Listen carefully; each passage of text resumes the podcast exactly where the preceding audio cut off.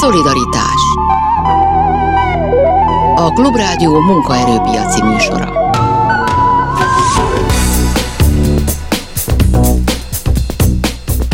Jó napot kívánok, Sálmeszi János vagyok. A mai műsorunknak négy témája lesz.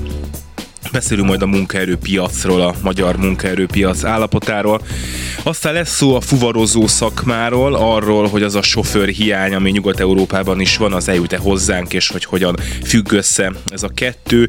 Aztán beszéljünk, beszélünk majd egy konkrét munkahegy balesetről, ennek a következményeiről, és lesz szó, mostanában már mondhatjuk azt, hogy szokás szerint a bértárgyalások állásáról is, mikor derül ki a minimálbér, a garantált bérminimum emelésének mértéke, mit kapnak cserébe a munkaadók ezekkel a témákkal.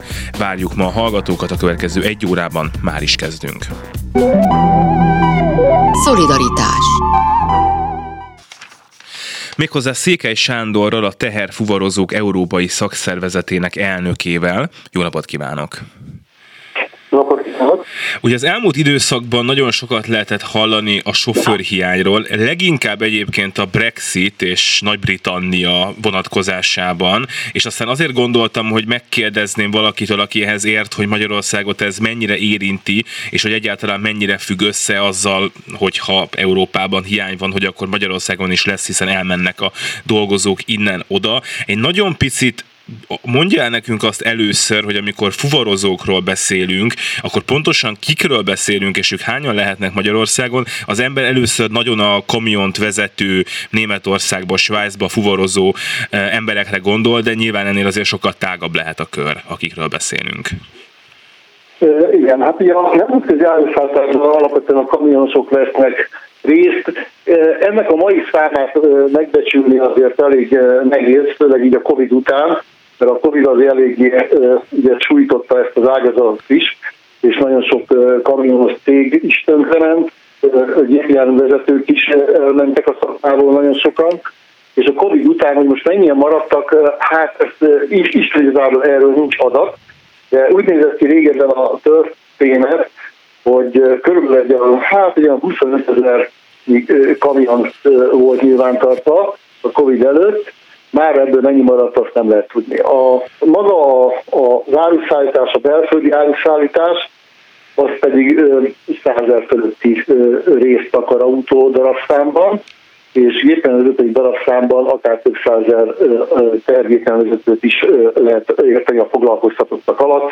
Attól függ, hogy mit értünk, tehát hány tonnától értjük ezeket tehát a kisebb teherautókat, a két és fél tonnások, amelyek széthordják a logisztikai raktárakból a különböző árukat, hogy a nagyobb kamionokat, amelyek a nagyobb Oceanba, Tesco egyedül szállítanak ki, vagy pedig a nemzetközi kamionok, amelyek külföldre járnak. Tehát ez az áruszállításnak a összetevői. És azt gondolja az ember, és hát nyilván joggal, hogy nagyon-nagyon nagy különbség lehet itt munkakörülmények, fizetés, egyáltalán az életben, hogy egy ember mondjuk idehaza egy kisebb cégnek fuvaroz egyik városból a másikba, vagy akár hogyha egy nagyobb áruháznak dolgozik, vagy hát akár hogyha Magyarországról Németországba fuvaroz, és akkor mondjuk elindul hétfőn, és hazaér valamikor vasárnap, tehát hogy nem látja a családját, az egészen más, mint amikor valaki reggelbe megy dolgozni, és este hazamegy, csak hát mondjuk nagyon sokat vezet közben. Igen, ezért tulajdonképpen a nemzetközi áruszállításban, amit kamionozásnak szoktak nevezni amúgy, ebben van a legnagyobb hiány a gépkocsi vezetőkből, Pontosan azért, mert a mai fiatalság már nem szívesen vesz ebben részt, mert úgy, ahogy ön is mondta, nem csak, hogy elmegy és visszajön, hanem elmegy ki külföldre, és ott ilyen harmadik országos fuvarozást végez. Tehát tulajdonképpen úgy néz ki, hogy a kamionozásban két-három-négy hétig is kim van távol a családjától, és ezt ma már a fiatalok nagyon nem tolerálják, tehát nem is igazából akarnak ebben részt venni, és azért nagyon nagy a hiány a nemzetközi porondon is, a nemzetközi gépjárművezetőből a kamionosból, és Magyarországon is rettentő nagy a hiány a kamionosból. Nekem van egy barátom, a aki... A ugyanez a helyzet hmm. sajnos, most már erre gyűrűzött oda is az, hogy egyre kevesebben vállalják azokat a, ezt a munkát, mert még itt belföldön is nagyon megerőltető, hogy tulajdonképpen itt azért elég munkaidőben nem úgy kell dolgozni, külföldön, hogy van digitális tahográf, és megszabják, hogy mennyi időt tölthet munkában. Itt a, a tulajdonképpen a belföldi raktárnál nincs ilyen. elég sokat dolgoztatták a munkavállalókat sokszor túl, jóval túl, és ezek az emberek nem voltak úgy alapjaiban megfizetve úgy, hogy elvárható lett volna, és ezáltal ott is hiány keletkezett. Tehát ma már ott tartunk, hogy a nemzetközi gépjárművekből rettentő nagy hiány van, Magyarországon és külföldön is, és már a belföldi átszállításban is hiányban gépjárművezetőből. Nekem van egy barátom, aki nemzetközi fuvarozással foglalkozik, és hát mondjuk azt, hogy talán havonta találkozunk, és nem nagyon emlékszem olyanra, hogy ő nem arról mesél éppen, hogy az egyik sofőr elment, és most ő a sofőr, vagy áll az autó, mert nincs sofőr, vagy megint jöttek hárman, de abból kettő már vissza se jött, pedig megegyeztek. Tehát, hogy ez egy fluktuációval terhelt szakma lehet. Én nem tudom, de talán ön tudja, hogy amikor ez történik, akkor másik céghez mennek el a dolgozók, vagy inkább ott hagyják a szakmát, vagy elkezdenek kül külföldön dolgozni, tehát hogy, hogy hova mennek a magyar kamionosok? Hát onnan, induljunk ki, hogy ez a, a kamionozás tulajdonképpen miért is tart itt, ahol tart. Tehát alapvetően az a baj, hogy ez nem szakma. Tehát mindig azt mondjuk, hogy ez szakma, de ez egy segédmunka. Mivel soha nem minősítették szakmába és segédmunka, ezért amikor a, a, a gépjárművezetők vagy a fiatal emberek gondolkoznak, hogy szakmát választanak, akkor nem ezt választják, hanem először valamilyen szakmájuk van, utána elmennek esetleg kamionozni, hogyha úgy gondolják, hogy a saját szakmájukból nem élnek meg. De alapvetően, mivel ez nem szakma, nem ebbe kezdik el a munkát. Tehát ez egy nagy probléma későbbiek folyamán.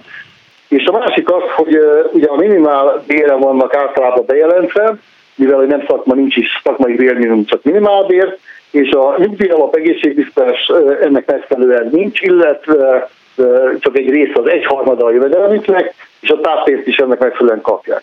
Na most, ha külföldre megy munkát végezni a, a kollega, akkor viszont ugyanezt a pénzt, amit itt megkeres ma már 7-800 ezer, akár 900 ezer forintot is a, a szakmában nettóba, ezt ugyanúgy megkapja külföldön is, néha egy kicsit többet is, viszont le van adózva és nyugdíjazva, tehát ezután a nyugdíjat fog kapni. Tehát az idősebb korosztályt ez már úgy érinti, hogy ők természetesen külföldre fognak menni dolgozni, mert ott egy biztonságos nyugdíj alapjuk keletkezik ebből a pénzből. Magyarországon nem, mert csak a minimálbér után fogja a nyugdíjat kapni, semmi más után nem kap nyugdíjat. Ez egyébként miért alakult így? Akár az, hogy ez egy segédmunkának minősült, és azóta sem jutott eszébe a törvényhozónak ezen változtatni, illetve az is kérdem, hogy miért alakult így, hogy ilyen minimálbéres, félig feketén dolgozó emberekkel van tele ez a szakma. Vannak még ilyen szakmák Magyarországon, amikről mindig el szokták mondani, hogy na ott van a legtöbb olyan foglalkoztatott, aki egyébként nem annyit keres, amennyit papíron odaírnak, de hogy miért van ez így a fuvarozásban? Hát itt sajnos kb. 20 éve, amióta például 22 éve vettem át ezt a szakszervezetet, itt Magyarországon azóta bombázom a különböző minisztériumokat, különböző államtitkárokat és mindenkit annak érdekében, hogy ez szakmává legyen minősítve. Ennek ellenére nem sikerült, mindig süket fülekre találtunk. Valahogy nem volt érdeke a törvényhozóknak ez, és sajnos a munkaadóknak sem volt érdeke mivel ezáltal ugye járulékot spórolnak meg, ha tetszik, ha nem, és egy profitra tesznek szert, mivel csak a minimál után fizetnek, és a többi részét a, a jövedelmüknek ugye napi díjban és üzemanyag megtakarításban kapják a gépmenvezetők. Ez mindaddig fog működni itt Magyarországon, ameddig ezt a törvény lehetővé teszi, és ez teljesen törvényes hangsúlyozom.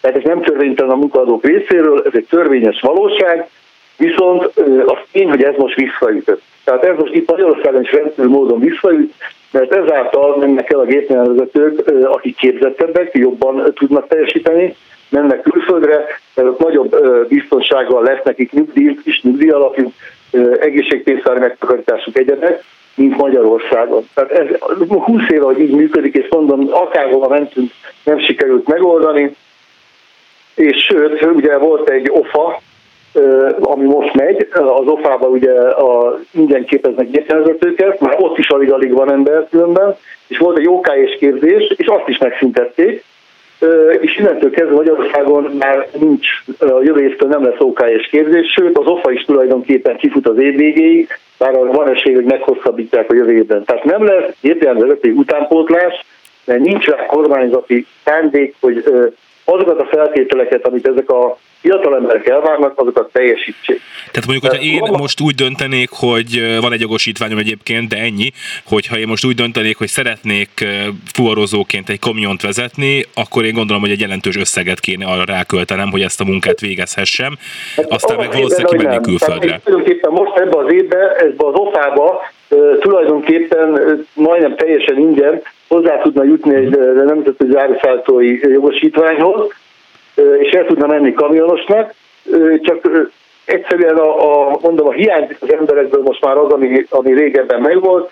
Tehát most például az, hogy egy kamionos kimegy külföldre, és ott kint van két-három-négy hétig, és parkolókban alszik, amíg vagy őrzött, vagy nem őrzött. Ha őrzött, akkor vagy kifizetik neki, vagy nem. Ha hideg van, ha esik a szél, ha fúj a, a, fúj a szél, esik az eső, akkor az is baj. Ha marha meleg van, süt a nap, akkor az is baj. És két-három napot a hétvégeket eltölteni ott távol a családtól, Hát kevesen vállalkoznak rá, még ilyen pénzösszegek mellett is, amit ma fizetnek a kamionosoknak. Mi a következménye annak, hogyha kevés a kamionos, nem ér ide az áru, áll az autó, és akkor a cégek becsődölnek, mert nem éri meg dolgozni, vagy, vagy az lesz a vége, hogy akár szabálytalanul is, de annak, aki vezet, annak viszont rengeteget kell vezetnie, hiszen az autónak mennie kell. Hát nem. Sajnos az a helyzet, hogy amit mondtam önnek, hogy egyre több lesz a, a, az állított kamion, egyre kevesebb lesz az a gépjárművezető, aki vállalja ezeket a, a, a feltételeket, mert ráadásul ugye a, a Hát a Covid alatt, hogy hogy bántak a kamionosokkal, azt mondom, az, az még gondolom azt is hallották, hogy azért a parkolókban lezárták a WC-ket, lezárták az zuhanyzót, hogy ne kelljen takarítani, fertőtleníteni. Hát elég megalázó körülmények között kamionoztak ezek a jó emberek a Covid alatt. Néha még ott a szomszédjaik is nekik estek, hogy ne hozza haza a vírust, meg ilyenek. Szóval eléggé zord körülmények között, szociális körülmények között vállalják ezeket a munkát, ezt a kamionozást, és ezáltal nem lesz több ember, tehát nem lesz valaki, aki túl fog dolgozni, mert egy, hogy külföldön nem is lehet. Uh-huh. Tehát a, a nemzetközi kamionozásban résztvevőknek le van korlátozva a munkaidejük minden, tehát ott nem lehet többet vezetni, nem is tudnának többet vezetni, valaki ezt megkockáztatja, de olyan óriások a büntetések, ez a harmadik összetevője még a dolognak, hogy nincs még egy olyan szakma, ahol mondjuk két-három ezer euróra meg lehet büntetni egy embert azért, mert valami tévedett, vagy nem állt meg, vagy túl dolgozta magát, és már pedig itt nagyon sokszor előfordul, hogy nem tud megállni egy parkolóba, és több ezer eurós büntetést a munkadóval is, meg vele is kifizetnek ezért. Tehát nem, nem éri meg lassan az, hogy kamionozzanak, amennyiben a feltételeken nem fognak javítani. Tehát nem lesz szakma, nem fognak a, a parkolókban, normális a parkolók nem állnak rendelkezésre, higiéniás feltételeket nem lehet biztosítani ezeknek az embereknek, ezek a fiatal generáció ezt már nem fogja vállalni. Tehát nem lesz gépjárművezető. És ha megszakad ez a, a, az úgynevezett árulánc, főleg a belső árulánc, de látjuk, hogy a nemzetközi árulánc hogy szakad meg, ugye, ugye egyre jobban állnak az autógyártó cégek, mert nincsenek különböző alapanyagok, és lassan a kikötők is, mert nincsenek, akik elszállítják a konténereket a, a, a, a kikötőkből, mert még az automata kikötőket lerakják a hajókat, hajókról a konténer, ha van hova, de most már lassan az sincs, viszont nem lesz gépkocsi vezető, aki kiszállítsa az árukba, áruházakba, meg a raktárokba, a logisztikai raktárokba ezeket a konténereket, ezeket az árukat. És megszakad az árulát, akkor nagyon nagy probléma lesz.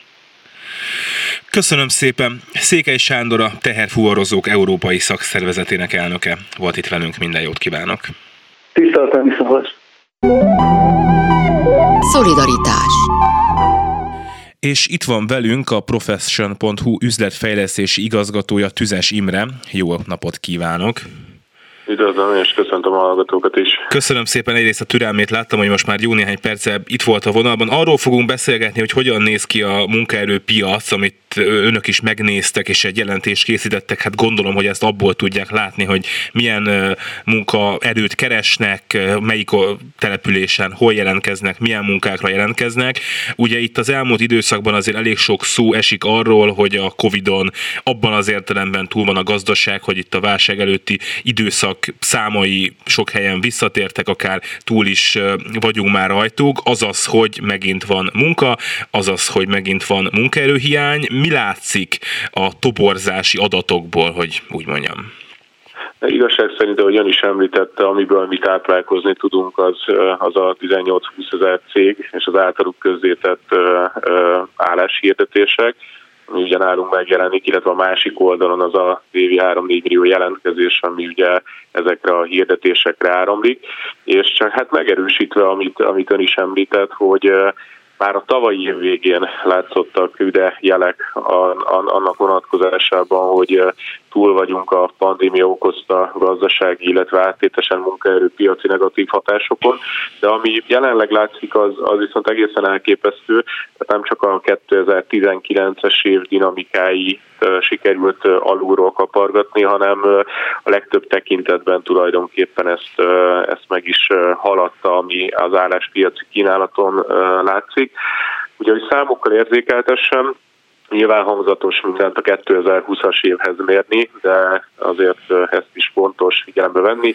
Nyilván látjuk azt, hogy a 2020-as évet áthatotta a pandémia, de ahhoz képest álláspiaci kínálatban 86%-os növekedés látszott a az év harmadik negyedévében, a tavalyi év azonos időszakához képest, és nem is tudnék olyan szektort, ágazatot mondani, ahol ne lenne ez a növekedés legalább két számjegyű.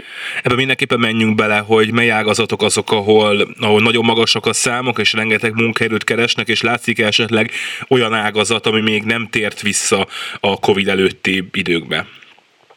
Tulajdonképpen két halmazba lehet rendezni ezeket az ágazatokat. Ugye vannak azok, amelyek közvetetten voltak érintettek a 2020-as év eseményeiben, és voltak ugye olyan ágazatok, amelyek sokkal mélyebben ez utóbbi kategóriát egyértelműen a vendéglátás, turizmus vezeti, de azért visszaköszönt ez a logisztikában, illetve a szolgáltatói szektor bizonyos alágazataiban is.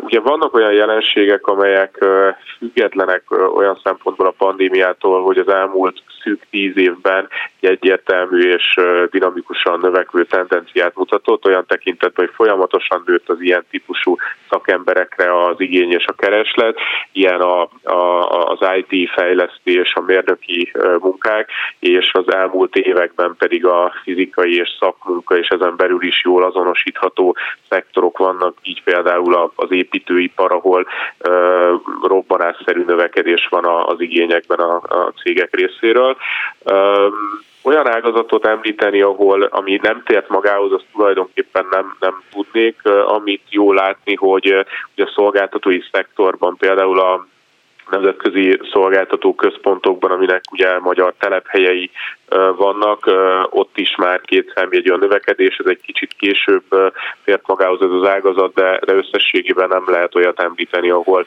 ne lennénk a 2019-es szint fölött. Azt önök a... látják egyébként, bocsánat, hogy ezek mennyire sikeres álláshirdetések, tehát hogy mennyien jelentkeznek, esetleg sikerül-e találni ukis elég ember, tehát gondolok itt arra, hogy lehetnek olyan ágazatok, például a vendéglátás az, az ilyen lehet, ahova, ahol azt érzik az ott dolgozók, hogy hát nagyon gyorsan kikerülhetnek az utcára egy ilyen pandémiás helyzetben, adott esetben, ha nem voltak megfelelően bejelentve, akkor, akkor bajba kerülhetnek, és azt gondolja az ember, hogy lehet, hogy ők egy kicsit szigorú feltételekkel, nagyobb fizetésért mennének csak vissza, és akkor lehet, hogy most nem olyan könnyű oda, oda embert találni, látnak erről számokat?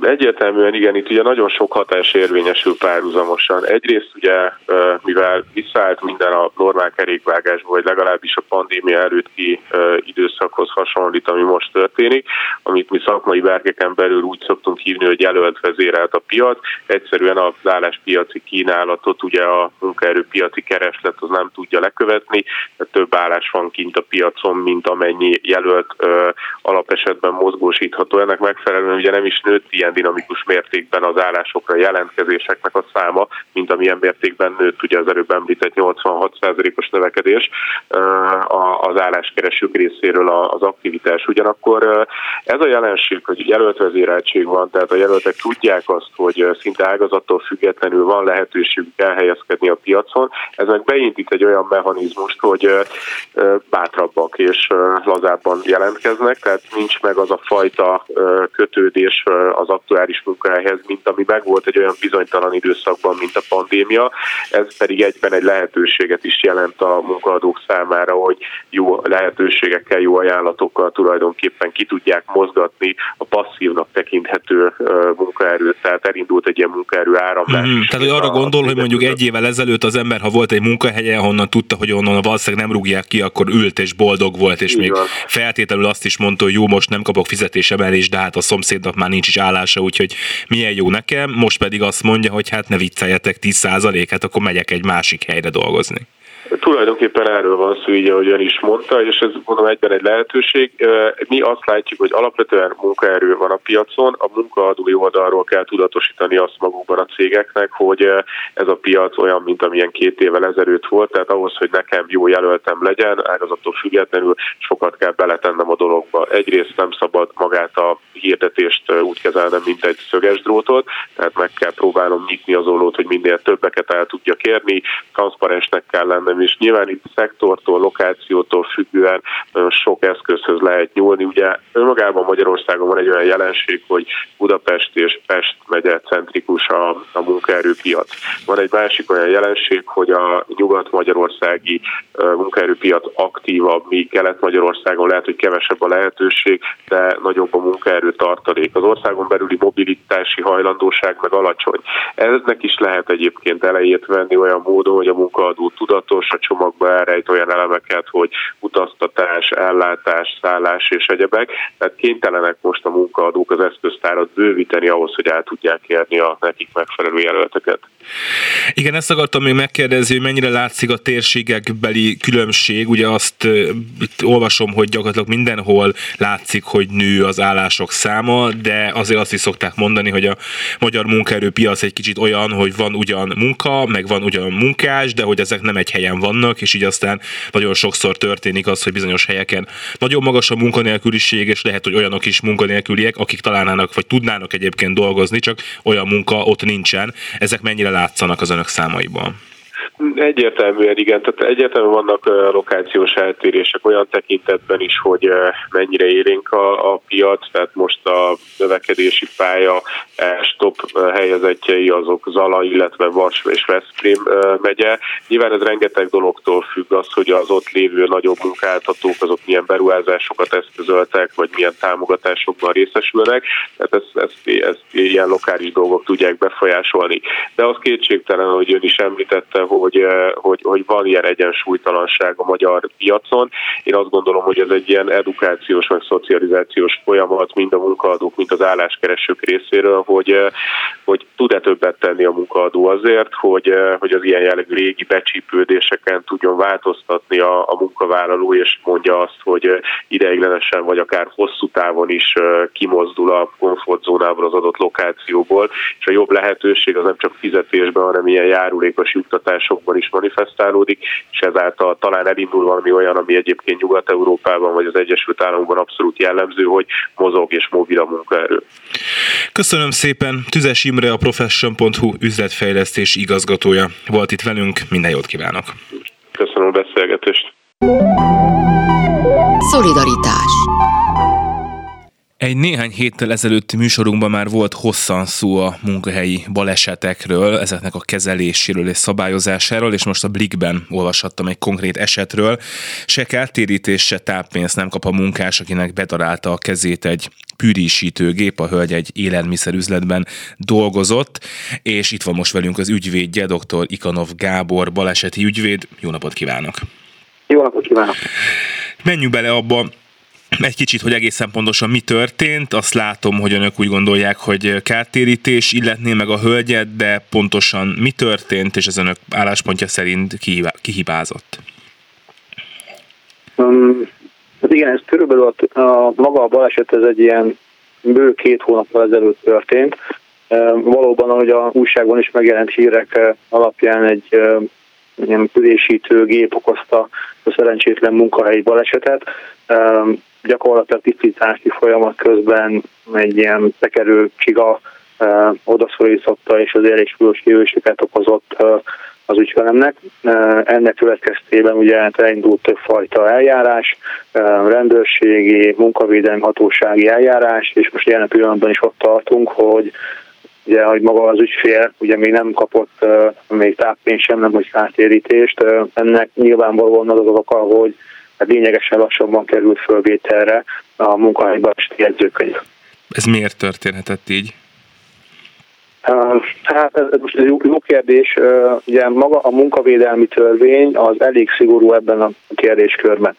Tehát az úgy rendelkezik, és próbálom az egyszerűbben megfogalmazni, hogyha munkavégzés közben történik egy munkahelyi baleset, akkor azt a munkáltatónak törvényi kötelezettsége kivizsgálni, ennek megfelelően azt jegyzőkönyvezni. Ez a jegyzőkönyvezés az nem úgy néz ki, hogy most én írok valamit egy üres lapra, ennek nagyon szigorú formai követelményei vannak, de ez a munkáltatónak a törvényi kötelezettsége nem a munkavállalói, ez a munkáltatói. A munkavédelmi törvény rendelkezései szerint három, bizonyos esetekben ugye nyolc napon belül ezt ki kell állítani, és ezt meg kell küldeni a kormányhivatal részére. Sajnos ez nem került kiállításra, így megküldése sem, és ilyen pillanatban ez az oka annak, hogy az ügyfelem az a mai napig nem kapott még táppénzt. Van itt vita, és ha van, akkor mi a vita a felek között? Tehát, hogy elismerték a munkaadók, hogy ez egy munkahelyi baleset, és akkor ezért kártérítést kell fizetni, vagy ide is sem jutottak még el? Tehát lehet, hogy itt egy hosszabb bírósági eljárásra is sor kerülhet esetleg. Tehát ugye alapvetően azt, hogy a munkahelyi baleset megtörténik, az önmagában már indikálja azt, hogy a munkatörvénykönyv 166. szakasz alapján ugye a munkavállaló az érhet kártérítés igényel a munkáltatóval szemben. Ez egy elég szigorú szabály. Tehát eh, nem feltétele, hogy itt rendőrségi, hatósági vizsgálatokra sor kerüljön, az jogerősen lezárásra kerüljön, annak az a feltétele, hogy az megtörténjen. Onnantól kezdve viszont, hogyha ez megtörténik, akkor a munkáltatónak ugye kártérítési kötelezettsége van, nagyon szűkülő a kimentési lehetősége, ezt úgynevezett objektív kárfelelősségnek nevezi így a jogi szakirodalom. A legnagyobb probléma itt az volt, hogy jelen pillanatban nem volt kiállítva ez a jegyzőkönyv, tehát igazából nagyon a baleset tényét sem lehetett igazolni, és ugye a költőjelben mindig összekeverésre kerül ugye a munkahelyi baleseti jegyzőkönyv, meg az üzemi baleseti határozatnak a fogalma. Az üzemi baleseti határozat az más, az alapvetően egy TB jogi fogalom, ami azt határozza meg, hogy a, a, a sérült az jogosult lesz, mint például jelen esetben baleseti táppénze de annak az alapja ugye a munkahelyi baleseti jegyzőkönyv, ami viszont nem került kiállításra, csak jóval később egy kormányhivatali vizsgálat alapján, ezért ez is ilyen pillanatban is folyamatban van. Igen, ezt akartam is kérdezni, hogy ez végül is hogyan alakult úgy, hogy ezt aztán kiállította a munkaadó, tehát elkerült ez a vizsgálat a kormányhivatalhoz ezek szerint, és akkor ők mondták, hogy itt történt egy baleset, amiről nincsen jegyzőkönyv?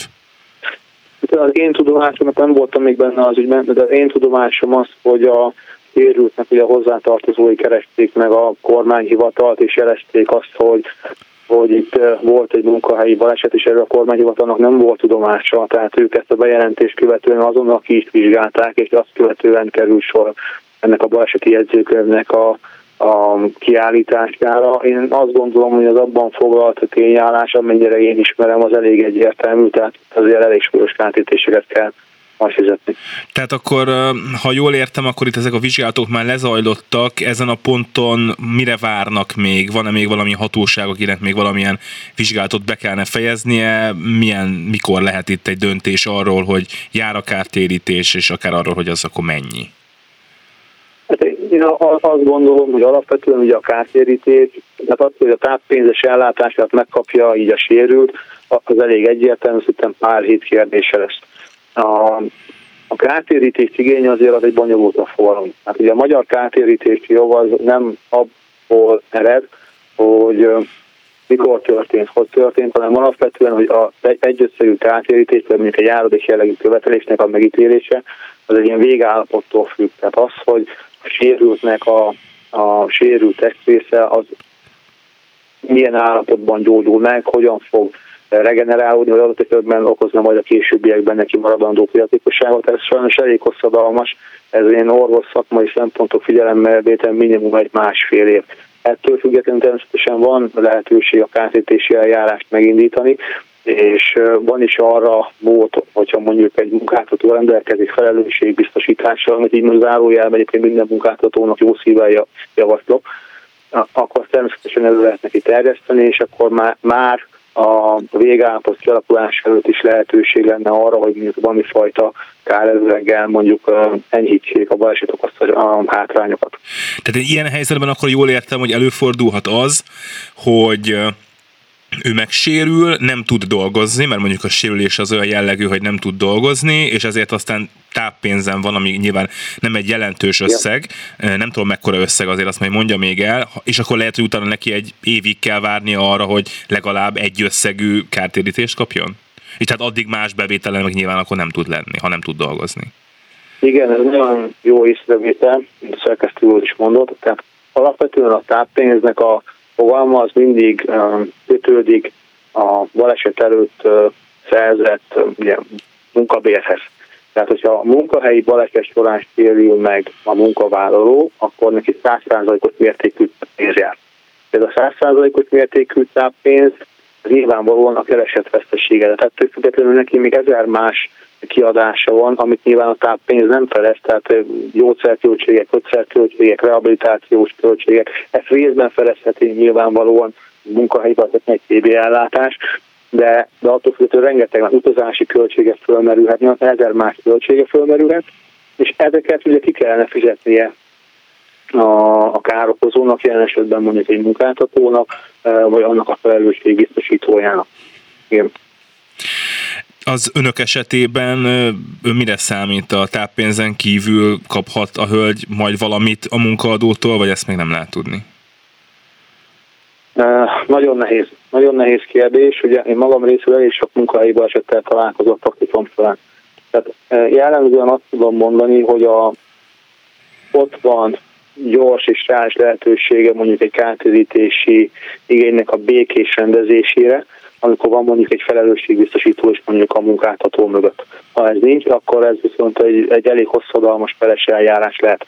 Ha megengedi, elkezd tudni egy, gondolat erejéig, hogy tehát itt, amikor történik egy ilyen munkahelyi baleset, itt nem csak a kártérítésről beszélünk, mint egy munkavállaló és egy munkavállalót megillet, hanem itt nagyon súlyos TB regresszigények is merülnek fel.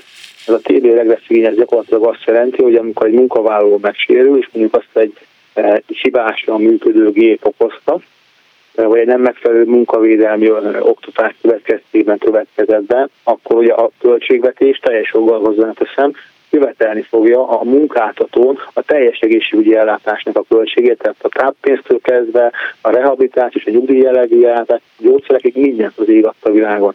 Tehát ezeknek a költség, hogy összességében nézzük, a több 10 millió forint. És egyébként itt ebben a konkrét helyzetben ez a helyzet? Tehát, hogy itt azt lehet mondani, hogy itt hibázott a, a munkáltató? Vagy önöknek ez a véleményük? Hát ez az én véleményem, de hát ez azt gondolom, hogy a rendelkezésre álló dokumentációban az elég egyértelműen megállapítható, igen. De volt vizsgálat, ami ezt már kimondta, vagy majd kimondhatja?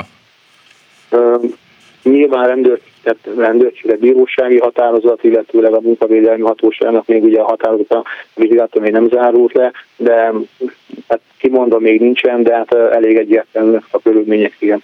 Hát ez majd kiderül. Egy kérdésem van még, azt mondta, hogy nagyon sok ilyen hasonló ügyjel foglalkozik.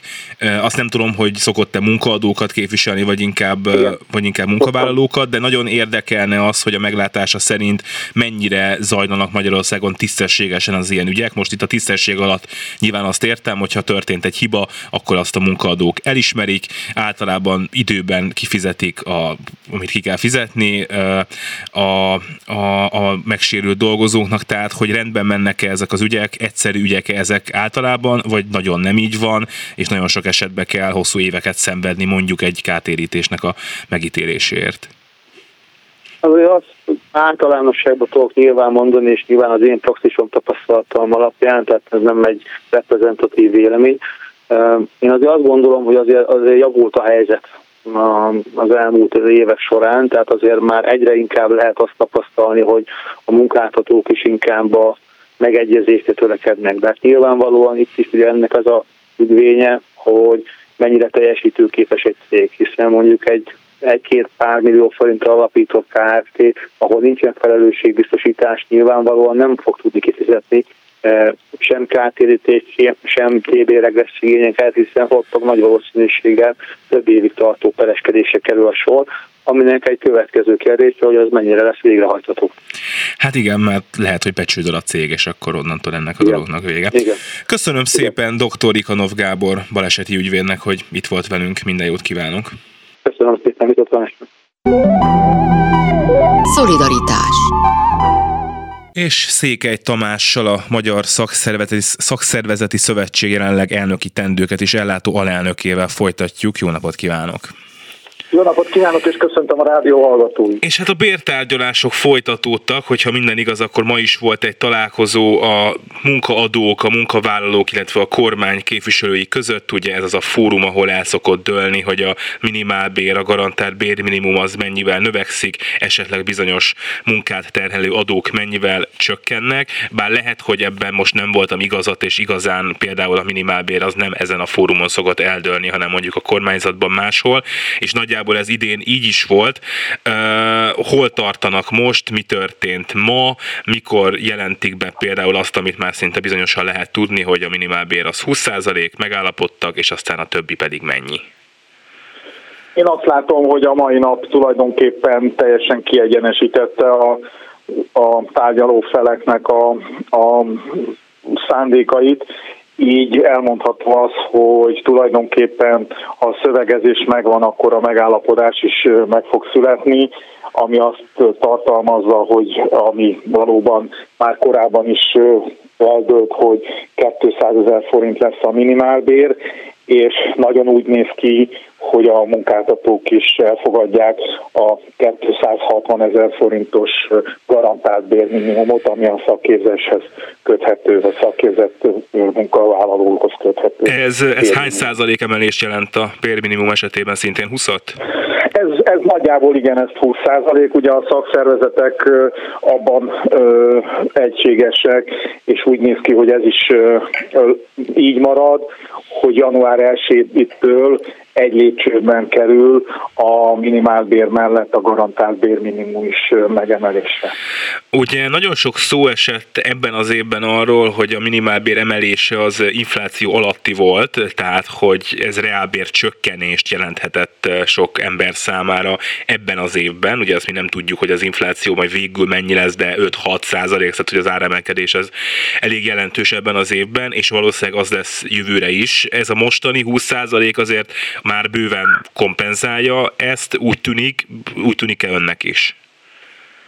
Igen, hát ugye az idei évben 3,6%-os a minimálbér emelkedése, a jövő évben ugye a, a jelenlegi számok alapján ez közel 20%-ot fog jelenteni, ami valóban még az idei év és a jövő év tervezett inflációs számait is figyelembe véve a minimálbér esetében valóban valószínűleg reálbér növekedés lehet. Az nagy kérdés, hogy ezt az ütemet követik-e azok a bérek, amelyek már nem köthetőek a minimálbérhez, illetve a garantált bérminimumhoz. Ott én azt látom ezek után, hogy ott komoly tárgyalási csaták lesznek a jövő évre vonatkozóan. Na ezt akartam pont kérdezni, ugye ez a bér összetorlódás, amit mindig szoktak olyankor mondani, amikor az alacsony keresetűeknek nő a bére, és akkor azt mondják a munkaadók, hogy hát persze, persze, nagyon egyetértünk, hiszen a minimálbér nagyon alacsony, de az nekünk azt jelenti, hogy mindenkinek, aki e felett keres, is meg kell emelnünk a bérét, és akkor azt már nem biztos, hogy bírjuk. Ez ön a számára, mint bértárgyaló fél a munkaadók oldalán mit jelent majd? Tehát, hogyha 20% a minimálbér, akkor legyen a összes többi is 20%, tehát hogy oda lehet menni majd e körüli bérigényekkel, béremelés igényekkel a tárgyalási asztalokhoz, vagy ez azért túlzás, és ennél kevesebben gondolkodnak. Nyilván ez, ez attól is függ, hogy, hogy éppen milyen szektorról beszélünk. Így van, pontosan ez, a, ez az utolsó pont az, ami nagyon meg fogja határozni a jövő évi bértárgyalások keretrendszerét is.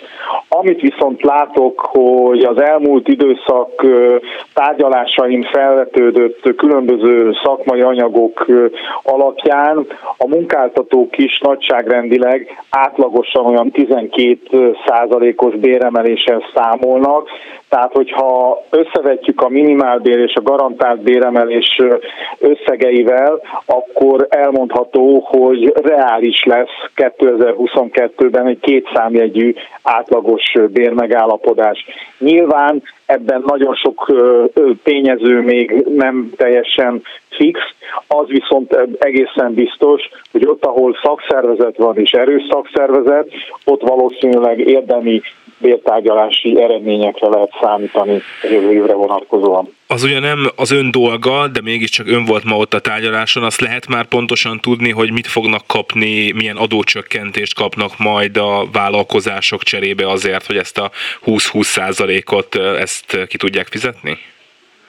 Az látszik, hogy a szociális adó két és fél százaléka, valamint a ö, szakképzési hozzájárulás másfél százaléka az január 1-től úgy szűnik meg, hogy ez a 4 százalék teszi ki egyben a járulékcsökkentés összegét, és ez egy fontos tényező egyébként az összes bérre vonatkozóan, tehát nem csak a minimálbér és a garantálbér esetében. Milyen volt a hangulata ezeknek a tárgyalásoknak? És főleg annak fényében kérdezem, hogy azért azt lehetett tudni, hogy ez a 20%-os minimálbér emelés ez szinte bizonyosan meg lesz, hiszen hát ez nemzeti konzultációban szerepelt maga a miniszterelnök beszélt erről már jóval azelőtt, hogy egyáltalán önök leültek volna tárgyalni, tehát hogy is mondjam, ez nyilván az önök számára nehézséget talán nem jelentett, mert nyilván a 20%-nak örülnek, de, de lehet, hogy a vállalkozók pedig azért úgy érezték, hogy jó, azért ebből indulni azért kicsit, nagy, kicsit nehéz nekik.